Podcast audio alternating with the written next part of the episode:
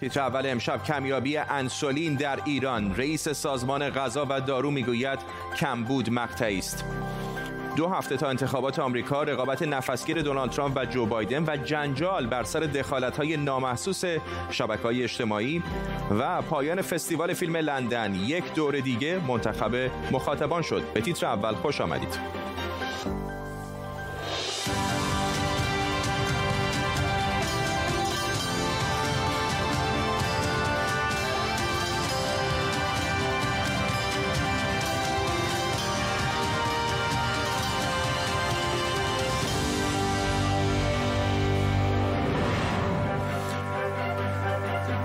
سلام بر شما و خوش اومدید. کمبود انسولین قلمی در ایران صدای بیماران دیابتی رو درآورده. قبل از برنامه با چندین داروخانه در تهران تماس گرفتیم و بیشترشون گفتن که موجودی کافی ندارن.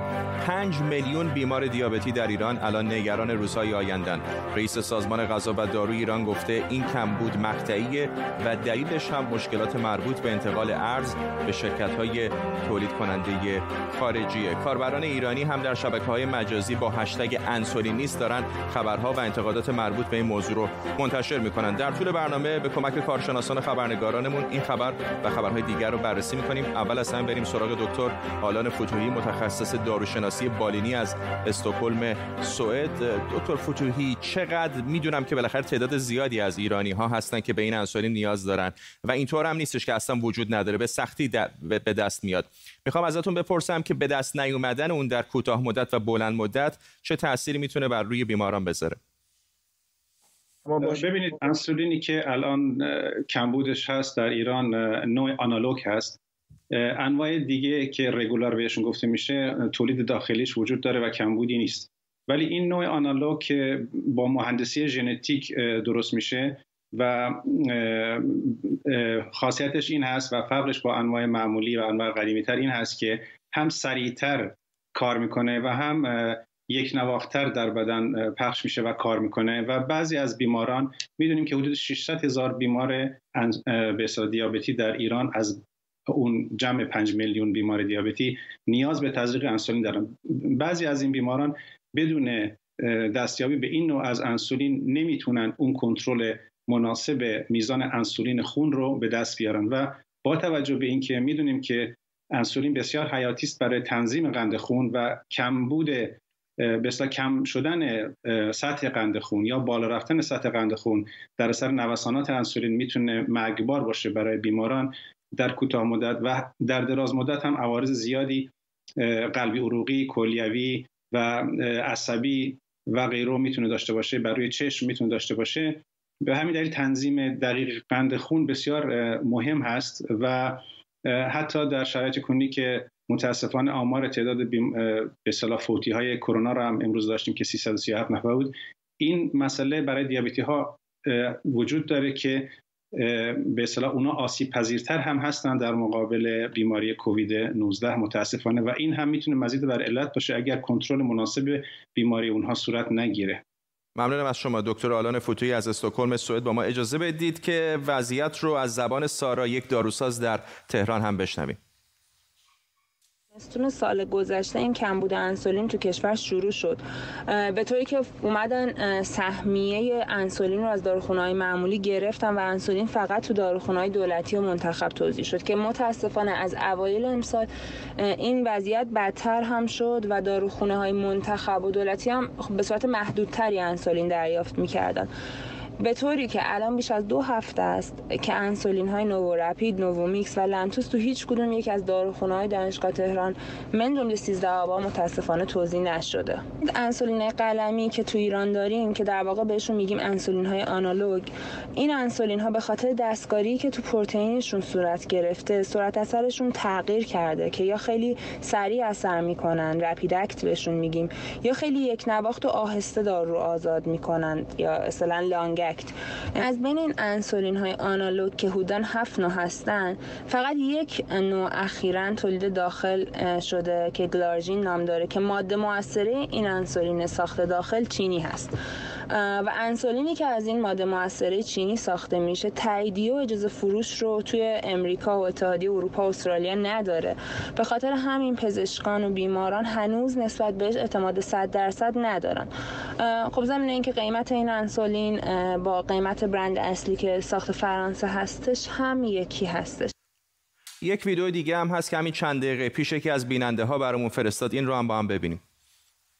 در زیستبوم فناوری است که این روزها جهش تولید را نشانه گرفته است. از اون از کم همون روزها علت این کمبود رو از رئیس سازمان غذا و دارو پیگیری کرد. یعنی بیماران دیابتی همچنان با مشکل کمبود انسولین دست و پنجه امروز خط تولید انسولین قلمی ایرانی افتتاح شد تا مسیر دسترسی 400 هزار بیمار دیابتی. خب متاسفانه اون گزارش به اشتباه پخش شد. ولی پرور خوشنام روزنامه نگار از اربیل با ماست. آقای خوشنام وضعیت الان در عراق چطور است؟ همین چند روز پیش خبر از این رسید که تعداد زیادی از داروهای ایرانی یا داروهای از مقصد ایران در نقاط مختلف عراق به خصوص در اقلیم کردستان به فروش می‌رسه. شما می‌دونم که در منطقه خودتون رفتید و بررسی کردید. اوضاع الان اونجا چطوره؟ ببین مسئله قاچاق دارو یکی از مشکلات قاچاق از در کل عراق و همچنین در اقلیم کردستان. یعنی حتی امروز هم نزدیک در پنجوین بخش دیگری هم مرز با ایران در سلیمانیه باش یک محموله دیگری که تعدادش کمتر دیگه پلیس اون رو گرفته. مشکل اینه که کل مرزهای عراق بر روی یا بیشتر مرزهای عراق اینطور بهتر بگم که بر روی همه کالاهای ایرانی چه از این طرف از اون طرف بازن. یعنی قاچاق میشه گفت نقش اصلی رو بازی می‌کنه. اتفاقا در حین صحبت شما داریم این تصاویری هم می‌بینیم که از یکی از داروخانه ها در اربیل عراق اتفاقا فکر می‌کنم خود شما گرفتید داره منتشر میشه که نشون میده که داروهای ایرانی در اونجا هستند در مورد اینکه این 19 کامیونی که از ایران به عراق رفته های جزئیات بیشتری مقامات عراقی دادن؟ جزئیات بیشتری نیست ولی اون اون چیزی که در مطبوعات اینجا بیشتر منکز منکز شده یعنی مثلا چه رسانه های عربی و کردی اینه که ارتش عراق و آقای کاظمی می‌خواهد برای کنترل مرزها این محموله رو بیشتر یعنی در نظر گرفتن و می‌دونستن که میآید. اون رو متصرف کردن برای اینکه بیشتر به گروه های دیگری که این قاچاق رو انجام میدن یا از مرزها این دواها رو میارن بتونه کنترل کنه. چون این یکی از حتی شروط آمریکا هست و مسئله اصلاحات است که باید بایستی آقای کاظمی رو در عراق دیگه حل کنه. ممنونم از شما. پرور خوشنام از اربیل عراق با ما. روزنامه وال استریت ژورنال مدعی شده فیسبوک سه ساله که خبرها رو جوری توی صفحه اصلیش میچینه که منابع خبری چپگرا زیاد به چشم نیان و از طرف دیگه اون منابع خبری رو که باهاش رابطه تجاری دارن بیشتر دیده بشن. در یک خبر دیگه درباره رسانه اجتماعی حساب توییتر فرشگرد شبکه از افراد مخالف جمهوری اسلامی هم توسط توییتر محدود شده. این حساب ده هزار دنبال کننده داشت. اینجا در استودیو با ما آرش آرامش و کارشناس امنیت ملی هست. آقای آرامش این بحث شبکه های اجتماعی و دخالتشون هر روز داره داغتر و داغتر میشه. قبلا یک نظارت محدودی داشتن بر مسائل بسیار حساس. الان به نظر میاد که به صورت فعالانه دارن در روند سیاسی دخالت می‌کنن. ببینید یک بحثی از بحث قانونی و قانون اساسی و مسئله آزادی بیانه. بحث دوم بحث سهامداران این شرکت ها هستند به عنوان یک کمپانی خصوصی شما وظیفه اولتون ایجاد به قول معروف سود بیشتر هست برای سهامداران. اما از اون طرف هم شما موقعی که یک روزنامه نیستید شما یک نشریه نیستید یک پلتفرم به قول معروف سوشال میدیا یا پلتفرم اجتماعی هستید از طرفی به عنوان کمپانی خصوصی اون مسائل متمم یک قانون اساسی به شما به قول معروف مقید و به قول معروف به شما اونجا جزئیات کننده نیست. اما از اون طرف هم بالاخره صدای مردم در میاد. حالا چی شده؟ توییتر فیسبوک کمپانی های دیگه آمدن سری محدودیت ها ایجاد کردن. اما از اون طرف یکم سوال مردم این هست در کشوری آزاد موقعی که میلیون ها یا صدها میلیون نفر دارن از این استفاده می‌کنن برای نشر خبر و برای گرفتن خبر آیا محدودیت باید باشد یا نباشد؟ و دوم بزرگترین خطر در ایالات متحده از طرفی مردم رو ایجاب می‌کند که کار خود را خوب انجام بدن ولی از اون طرف هم ایجاب می‌کند بعضی موقع محدودیت ایجاد بکنن خطر به قول معروف پرونده های حقوقی است. اگر شما باعث بشید کسی صدمه بخورد. اگر باعث بشید کسی به قول معروف ایجاد نفرت بکند اون موقع کسی شخص سالس می‌تونه علیه شما پرونده بیاره. و بازم گفتم وظیفه اصلی کمپانی خصوصی. چه بخوایم چه نخوایم. کمپانی اسلحه سازی کمپانی انرژی یا کمپانی مثل فیسبوک ولی در مورد رسانه ها مثلا شما وضعیتتون با فاکس نیوز مشخص هست. به محافظه کارا نزدیکتر هست. ام اس ان بی سی مثلا به لیبرال ها ولی شبکه های اجتماعی مثل توییتر و فیسبوک دارن دست کم روی سطح نشون میدن که نه ما بی‌طرفیم و به جز موارد خاص دخالت نمی کنیم ولی الان اسنادی که داره نشون میده حالا بحث چپ و راست نیست. نشون میده که بالاخره اینها این عقاید سیاسی خودشون رو دارن به شکلی دخیل می‌کنن. من فکر می‌کنم عقاید سیاسی نیست. باز هم در مشاورت با گروه و تیم حقوقی داخلی و تیم های حقوقی خارجیشون هست که چجوری منافذ پرونده و منافذ ضعف حقوقی رو ببندن. ببینید شما موقعی که میرید شبکه مثل فاکس می‌دونید اکثریت اون کسایی که اونجا هستن محافظه کارن. کسی هم میارن به قول معروف ممکنه محافظه کار نباشه. اما اگر دیگه دعوت نشدید اون بس خلاف متمم یک قانون اساسی نیست. کمپانی کاملا خصوصی. مسئله متمم یک این است که شما حکومت یا دولت نه شما رو بتونه جریمه کنه نه زندانی کنه نه تبعات داشته باشه برای آزادی بیان. یک مسئله دیگه هست. شما این انتخاب رو دارید که فاکس ببینید یا نبینید. انتخاب رو دارید که این روزنامه رو بخرید یا نخرید. اما الان که خیلی از مردم به جای تلویزیون یا روزنامه اطلاعات خویش را از توییتر، از فیسبوک، از گوگل یا حتی از اینستاگرام می‌گیرن و باعث به قول معروف ایجاد شبکه اجتماعی شده. آیا متمم یک باید اونها به قول معروف اپلای بکنه و شاهد باشه یا نه؟ مسئله دوم مسئله این هست. اگر اینها بخوان ایجاد محدودیت هایی بکنن محدودیت تا شاید از طرفی رفتن دست گروه های بسیار تندرو افراطی دست راستی رو بستن. حالا می‌بینیم یک نشریه مثل مادر جونز نشریه بله. بسیار محترم مثلا یکی از سردبیران آقای دیوید کون ولی اونجا هم دارن محدودیت ایجاد می‌کنن. یک بالانس رو باید بکنن ولی اینجا بازنده اصلی این شبکه های اجتماعی هستن و دارن اعتبار خیش رو از مردم از دست میدن. ممنونم از شمارش آرامش امیر حسین اعتمادی فعال سیاسی و عضو فرشگرد هم از واشنگتن دی سی به ما پیوسته. آقای اعتمادی به نظر شما حساب توییتر فرشگرد قربانی یک که در واقع نزاع سیاسی شده یا فکر می‌کنیم بخشی از همین الگوریتم های عادی و فنی هست که باعث میشه مثلا حساب فرشگرد مسدود بشه؟ ببینید سوال سختی. برای اینکه ما در فرشگرد هیچ کدوم از مقررات توییتر رو نقض نکردیم. یعنی حتی ما تلاش کردیم که در این نزاع سیاسی داخلی امریکا از حساب های رسمی فرشگرد توییتی له یا علیه کاندیداها نزنیم وارد این منازعات نشیم. برای اینکه فرشکر از اولی که تاسیس شد خودش رو پژواک صدای مردم ایران تعریف کرد. ما در حساب توییتر فرشکر یا در شبکه های دیگه سعی کردیم صدای نوید افکاری باشیم. سعی کردیم سعی می‌کنیم صدای منوشر بختیاری باشیم صدای زندانیان سیاسی باشیم صدای اون فعالین باشیم که خطر می‌کنن شعار نویسی می‌کنن دیوار نویسی می‌کنن در داخل ایران و انتظار دارن که این منعکس بشه باستا پیدا بکنن. برای من نمی‌تونم بگم که ما مقررات نصب کردیم که توییتر بخواد ما رو در واقع محدود بکنه. اما این الگوریتم های توییتر یا به هر حال سازوکاری که در توییتر هست به قدری غیر شفافه که این احتمال رو که یک دلیل سیاسی پشت ماجرا باشه زیاد می‌کنه. شما این سابقه هم داره در همین هفته گذشته چندین اکانت و حسابی که به حال فعالیت می‌کنن در توییتر در راستای اطلاع رسانی در راستای مقابله با لابی جمهوری اسلامی اینها محدود شدن suspend شدن حتی تعلیق شدن بسته شدن.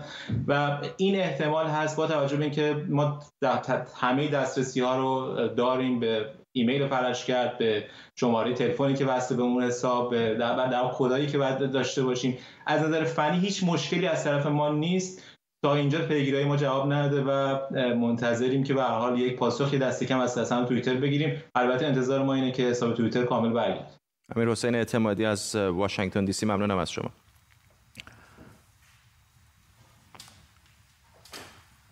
15 روز به انتخابات آمریکا مونده و دو رقیب اصلی یعنی جو بایدن و دونالد ترامپ در حال رفتن به آخرین سفرهاشون برای جلب آرا به ویژه آرای ایالت‌های مردد هستن. همکارم آرش علایی از مقابل ساختمان کنگره در واشنگتن با ما سارش در این 15 روز باقی مانده رقابت‌ها بسیار تنگاتنگ هست و می‌دونم که چالش‌هایی در بعضی از ایالت‌ها هم از نظر قانونی ایجاد شده. از تازه ترین ها بهمون بگو.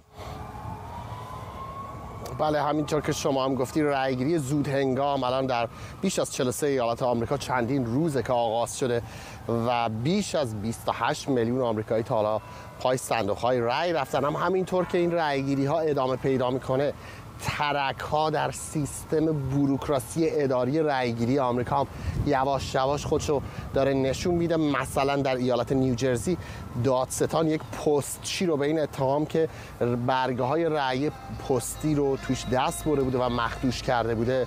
99 برگه رأی رو از جمهوری خواه به دموکرات تغییر داده بوده. دستگیر کرد. همین اتفاق در ایالت آیووا افتاده.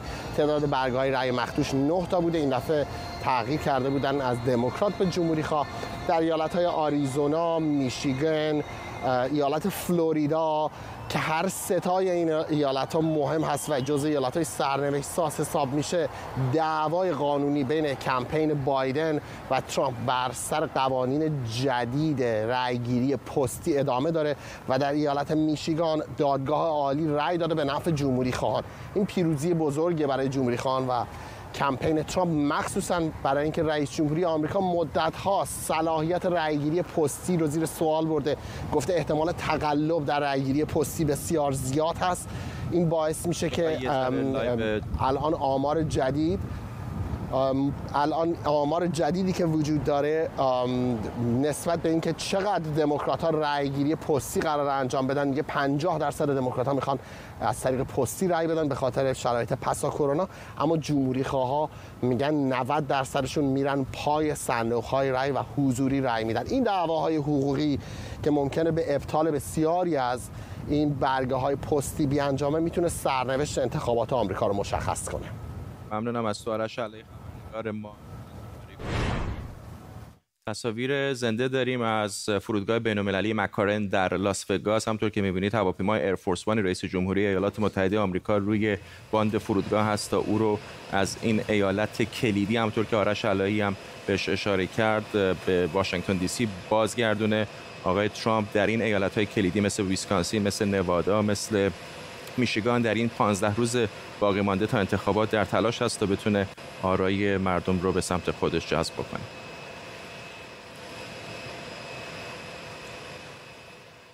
وزارت بهداشت ایران امروز اعلام کرده که آمار رسمی جانباختگان بیماری کرونا در 24 ساعت گذشته به رکوردی دیگر رسیده. 337 نفر. از طرف دیگه یه تحقیق تازه که پژوهشگران دانشگاه کیوتو در ژاپن انجام دادن نشون داده که مقاومت ویروس کرونا روی پوست بدن خیلی بیشتر از ویروس آنفولانزاست و بیش از 9 ساعت روی پوست زنده میمونه. ماهان غفاری محقق همگیری شناسی و تکامل ویروس از دانشگاه آکسفورد با ما. آقای غفاری برای من سوالی که چطور 9 ماه 10 ماه طول کشیده تا دانشمندان به نتیجه برسن که چقدر ویروس رو پوست بدن زنده میمونه؟ آقای فرزاد ما دانشمندان دوست داریم مطمئن باشیم به حرفی که می‌زنیم. برای همین کارهای تحقیقاتی کمی زمان می‌بره و باید هر چقدر که می‌دونیم این زمان ملالآور هست و به فوت شدن افرادی منجر میشه ولی مهم هست که حرفی که می‌زنن دانشمندا دقیق باشه و بهش اعتماد بشه. این هم همونطور که اشاره کردین جزء همون تحقیقاتی هستش که انتظار میره ما هرچی جلوتر میریم به این گزاران نزدیک بشیم و در امتداد بخش تحقیقات زیادی هستش که روی صحبت روی نشستن ویروس رو سطوح مختلف انجام میشه. روی اینکه روی فلزات مثلا روی پلاستیک می‌دونیم تا تقریبا 72 ساعت میشینه. روی مس ویروس مثلا 4 ساعت میشه این هم نشون داده شد روی جسد افرادی که کرونا گرفتن. تقریبا یه روز بعدش 9 ساعت بعدش دیده شد که ویروس فعال هست در مقایسه با آنفولانزایی که بیش از دو ساعت این اتفاق نمیفته و این تاکید بر همون توصیه همیشگی ما داره. شستن مداوم دست و این یک مسئله بسیار جدی هست که می‌تونه ریسک شوی رو کم بکنه. این هم باید به همین چشم بهش نگاه بکنیم. به اینکه اینها یک ریسک فاکتورهایی هستن نشستن سطوح نشستن ویروس رو سطوح مختلف که با شستن دست ریسک اینکه ابتلا رو ما از این طریق به دهان بینی خودمون منتقل کنیم کم ممنونم از شما. ماهان غفاری شناس از آکسفورد با ما. دانشمندان در یک تحقیق تازه در دانشگاه لند سوئد با جمعآوری داده های مربوط به میزان باروری زنان به نتیجه رسیدن که دخترانی که مادرانشون در سنین بالاتر باردار شدن میزان باروری کمتری داشتند. دکتر شهره بسکی متخصص و جراح زنان با ماست خانم دکتر بسکی این گزارش می‌تونه نگران کننده باشه برای خیلی به خصوص در این قرن 21 که به حال زنان خیلی فعالتر هستند در کارهای مثل مردها شرکت بکنن در همه جا و این نگرانی رو برای خیلی ممکنه ایجاد بکنه که آیا با بالا رفتن سن خطر داره که من بچه دار بشم یا نه؟ ببینید مقاله‌ای که منتشر شده توجهتون باید باشه که این در واقع در سال 1812 تا 1957 نگاه کردن به زنانی که در اون مقطع حامله شدن بچه دار شدن و دخترای اونها در این مقطع چه زمانی بچه دار شدن آخرین بچهشون رو چه سنی داشتن. از روی این میگن که این امکان وجود داره چون اونا دخترهای اون مادرهایی که در سن بالا حامله شدن خودشون در سن بالا حامله نشدن پس معلومه که ممکنه که تخمک ها کوالیتیش یا کیفیتش بیاد پایین. ما این رو می‌دونیم. که کیفیت تخمک در سن بالاتر از 40 سال میاد پایین. می‌دونیم که سخت جنین زیاد میشه. اینا دانستهای جدیدی نیست. و تمام خانمایی که میان چل سال به بالا می‌خوان حامله بشن تستای مشخصی وجود داره که اینها رو می‌تونیم 99 ممیز 9 درصد بگیم داون سیندروم دارن یا ندارن. ولی من اعتقاد ندارم که این تحقیق می‌تونه اینو بس بدیم به قرن خانمهای قرن 21 اصلا شما نگاه کنید عمر متوسط خانم ها در هلند در این, در این تحقیق در اون سال قرن 19 بوده فقط نزدیک زیر پنجاه ساله عمر متوسط. ولی در قرن 21 در واقع الان 80 ساله. یعنی ببینید چقدر فرق کرده. سلامت خانم ها همونطور که می‌دونیم اینکه در محیط کار بیشتر فعال هستن و آگاهیشون دانستشون دانستنه هاشون نسبت به بدنشون زیاده و اینکه چگونه سالم بمونن. یعنی شما باید بدونیم که کاملا ما با یک جمعیت کاملا مختلفی شما نمی‌تونین به قول معروف سیب رو با گلابی مقایسه کنین. یعنی خانم های سن چل سالی رو که پنجاه سالگی عمر متوسطشون بود با کسایی مقایسه کنین که میان در سن 80 سالگی عمر متوسطشونه و خیلی سالمتر هستن پزشکی پیشرفت کرده همه اینا باعث میشه. ولی به هر حال ما می‌دونیم که کیفیت تخمک ها بعد از چند سال پایین میاد. اینا به طور مشخص و خانم ها به خاطر اینکه اعتقاد دارن و, و می‌دونن که این وجود داره به نظر من فشار روشون بله. نخواهد بود. به اینکه برای اینکه این دانسته طبیعی همه خانم ها هست. ممنونم از شما دکتر شهره بسکی تشکر از شما. کارگران شهرداری حمیدیه 15 ماه که حقوق نگرفتن خبرگزاری ایلنا نوشته که این کارگران در حالی که برای تامین مخارج روزانهشون با فقر دست و پنجه نرم می‌کنن از ترس بیکار شدن مجبورن بدون حقوق کار کنن. کارگران میگن شهرداری برای پرداخت حقوقشون بودجه نداره. مرداد سید اسکری کارشناس اقتصادی از اسلو با ماست آقای سید اسکری دلیلش هستش که دولت هم نمی‌تونه حقوق کارگرانش رو بده. درود بر در واقع باید گفت که 450 میلیون تومان بودجه سالانه شهرداری حمیدیه هست که نیاز واقعی اون با مینیمم یک میلیارد تومن برطرف میشه. اما به دلیل مشکلات بودجه مشکلات ارتباطات بالاسری پس از تشکیل این شهرستان در سال 1391 کماکان وجود داره و مشکلات اقتصادی که در خصوص منابع بودجه در خصوص بحث ارزش افزوده مالیات بر ارزش افزوده هست این اجازه را نمیده که درآمدهای شهرداری پایدار بشه یا بالا بره. این رو اگر در کنار این بذاریم که شهردار الان حمیدی الان شهردار نه نداره پیمانکار الان چند وقتی وجود نداره. یعنی این کارگران فقط در سر کار حضور پیدا می‌کنن و بسیار نجیب هستند و منتظر میشن که بعد از هفت ماه هشت ماه ده ماه یک علل حسابی رو بهشون بدن. چون قرارداد ندارن در نتیجه از حقوق بیمه بیکاری و یا حقوقهایی که بر اساس خطر بخواهد اونها رو تحت پوشش قرار بدهد ندارند و و این مشکل کماکان ادامه داره و باید ببینیم که طی روزهای آینده چه اتفاق جدی خواهد شد. چون وضعیت رو در شهر حمیدیه به یک نقطه بسیار خاص و بحرانی رسونده. ممنونم از شما مرتاد سید اسکری از اسلو با ما. تصاویر زنده داریم از دادگستری ایالات متحده آمریکا لحظاتی پیش این دادگستری اعلام کرد که شش افسر روسی در ارتباط با تلاش برای نفوذ به شبکه های کامپیوتری مورد در, در واقع تعقیب وزارت دادگستری ایالات متحده آمریکا هستند. این شش نفر متهم هستند که در انتخابات فرانسه در المپیک زمستانی و در کسب و کارهای آمریکا تلاش کردند که نفوذ بکنند. مخاطبان جشنواره فیلم لندن یک دور دیگر رو به عنوان فیلم برگزیده این جشنواره انتخاب کردند جشنواره‌ای که زیر سایه بحران کرونا شروع شد و به صورت مجازی و با نمایش محدود فیلم در سینماها به پایان رسید. همکارم امید حبیبینی اینجا با ماست با توضیحات بیشتر از اینکه چه گذشت در این جشنواره. خب فرض جشنواره 64 امین جشنواره فیلم لندن به طور متفاوتی برگزار شد به خاطر اینکه خب به خاطر بحران کرونا خیلی ها نتونستن خیلی از مشتاقانی که هر سال می‌رفتن و این جشنواره رو می‌دیدن نتونستن برن به سینماها و خب جشنواره فیلم لندن همیشه معروف بوده به عنوان جشنواره جشنواره ها یعنی شما بهترین فیلم های جشنواره های دیگه به خصوص جشنواره قبل از اون مثل کن ونیز لوکارنو رو می‌تونستین تو اون جشنواره ببینید ولی خب امسال به شکل متفاوتی برگزار شد. و امسال حالا کاری که اومدن کردن اومدن از مخاطبان هم مخاطبان محدود جشنواره‌ای که وجود داشت اومدن ازشون خواستن که بهترین فیلم رو انتخاب کنن که فیلم یه دور دیگه یا اسم دیگه هم داره به اسم مست ساخته توماس وینتربرگ.